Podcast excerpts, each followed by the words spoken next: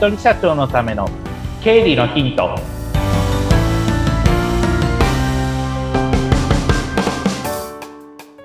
皆さんこんにちは。理財実践塾株式会社の池田孝之です。こんにちは。インタビュアーの水野紅子です。本日もよろしくお願いいたします。よろしくお願いします。もうすぐ秋分の日で秋ですよ。秋だけど多分暑いだろうなという感そうじの。ですよね。なんか9月10月までは猛暑猛暑が続くみたいな感じのこと書いてあったから、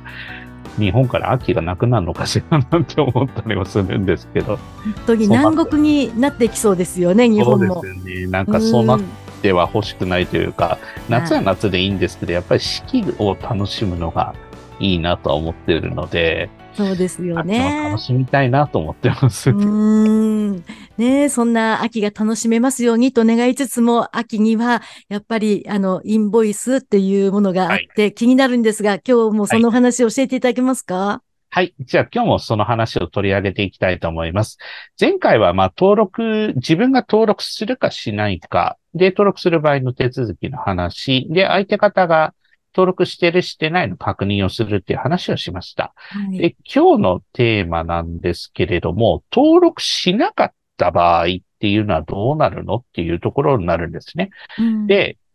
えっ、と、まあ、登録しないと消費税の計算ができないっていう話をずっと前からしているんですけれども、うん。まあ、う売上先側からすれば、ですが、えっと、まあ、ちょっと専門用語で言うと、制度開始6年間は一定の割合で控除できる経過措置っていうのがあるわけなんですね。おで、すなわち、本来は仕仕入れ、まあ、100引けたのが、100%じゃないけど、まあ、ある一定のところまでは、経過措置で認めますよっていう制度があります。なので、登録しなかったからといって、即座に、えー、まあ、仕入れ分の消費税引けないっていうことじゃないですよっていうところなんですね。例えば、じゃあ、えー、まあ、物を何か買ったとしましょうかっていうところになるんですけれども、はい。物を何か買ったときに、本来だったらそのものを引ける、まあ消費税、例えば1万円、1万1000円のものを何か、えー販売しましたと。うん販売した方がいると。で、それで1万1000円のうち1000円が消費税ですと。で、反対、まあ反対、買う側の立場からすれば、1万1000円を払って何か物を仕入れましたっていう感じ。でも、この買った側の人が、えーインボイスを登録してなかった。なんていうことも多分あると思うんですよね。はい。で、そう、これは買うって物だけじゃなくてサービスも含めて、えー想定はしていただきたいんですけれども、そのインボイスを登録してなかった方の場合どうなるかというと、まあ、仕入れ税額本来だったら、えー半、えー物を買った側の人、買った側の人は1万円から、まあ、1000円、1000円引いて、1万円の、1万1000円のうちの1000円ですね。それが、まあ、消費税から、まあ、引ける、本来は引けるんだけれども、でも、まあ、結局は、えー登録してなかったから、結局は、えー引けない。ひでも、いけない、引けないってなっちゃうと、売り、売り先、売る売る側の人が消費税丸々、まあ、負担してしまうことになってしまうから、それでは、まあ、ちょっと、いきなり消費税が上がってしまうことが想定されるから、だから、経過措置っていうので、その仕入れ税額の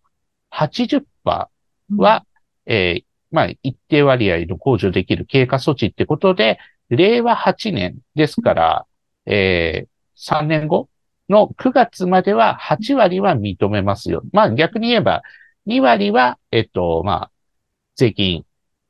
負担してねっていうふうな感じになるよっていうことなので、だから登録しないから、じゃあ即座に取引をや、やめるか。まあこれは、はえっと、は販売先側、えっと、販売先側もそうなんですけれども、登録、インボイス登録してないから、相手方がインボイス登録してないから、じゃあ取引を即座にやめようかっていうんじゃなくって、一応はその、6年間にわたっての経過措置。まあ、令和8年10 9月までは80%。で、その令和8年10月から令和11年の9月までは50%の、そういった一定の向上っていうのが認められるから、段階的にまあ消費税の負担がちょびっとずつ、えー販売する側からすれば上がっていきますよっていうところなので、まあ、は、自分がそのものとかサービスを販売する側の人が、いきなりじゃあ登録してないから、じゃあ取引ちょっと見直そうっていうのはちょっと待ってほしいっていうのが、まあ一番の趣旨になるんですね。そのはい。経過措置っていうのがあるから、だからその、まあ経過措置だからまあいきなりのことだから 登録してないけど様子見なきゃいけないっていう人も多分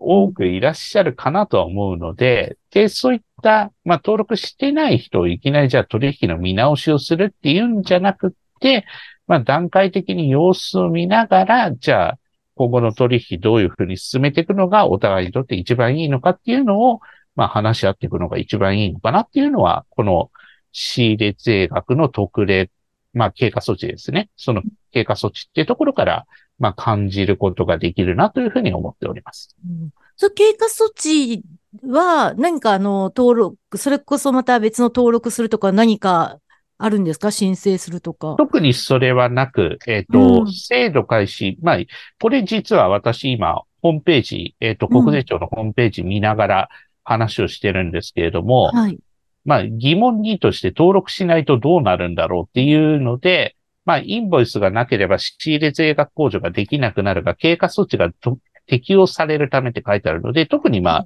届け出っていうことじゃなくって、経過措置なので、一応、うん。まあもちろん請求書の保存とかはちゃんとしなければいけないっていうのはありますけれども、まあその請求書の保存、まあ新しい様式の請求書の保存をちゃんと行えば、はい。そういった経過措置は認められますよという、そんな感じになります。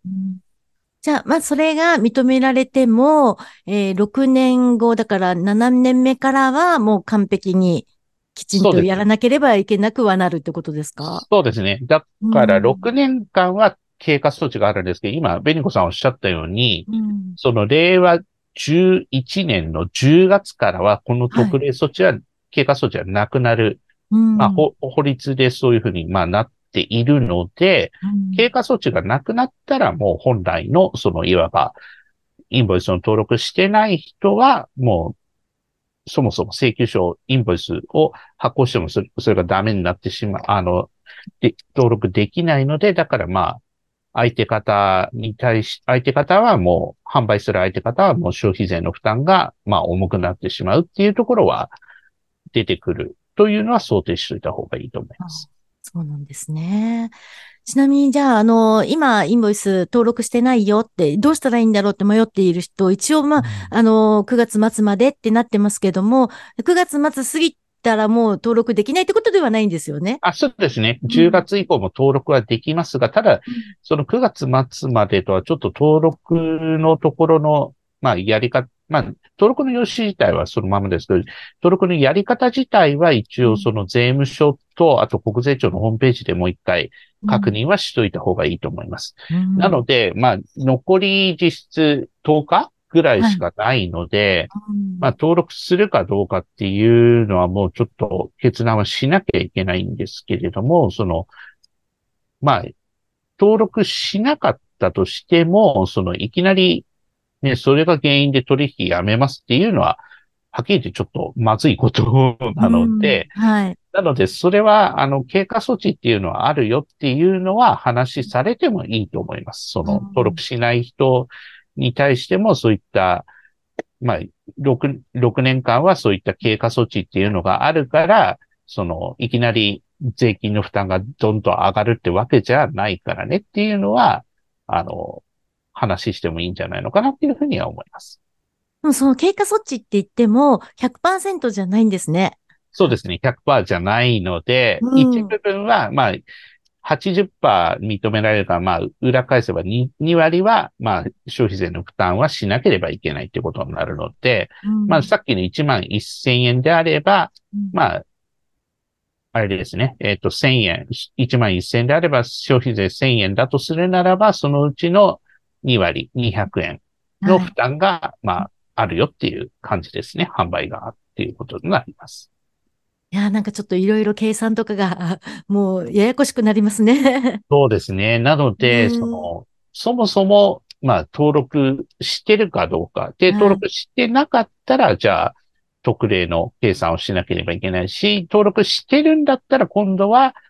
まあ、請求書とかも、まあ、それはまた次回お話ししますけれども、請求書とかはちゃんと、えー、整ってるかどうかっていうチェックもしなければいけないしっていうところになってくるっていうところになります。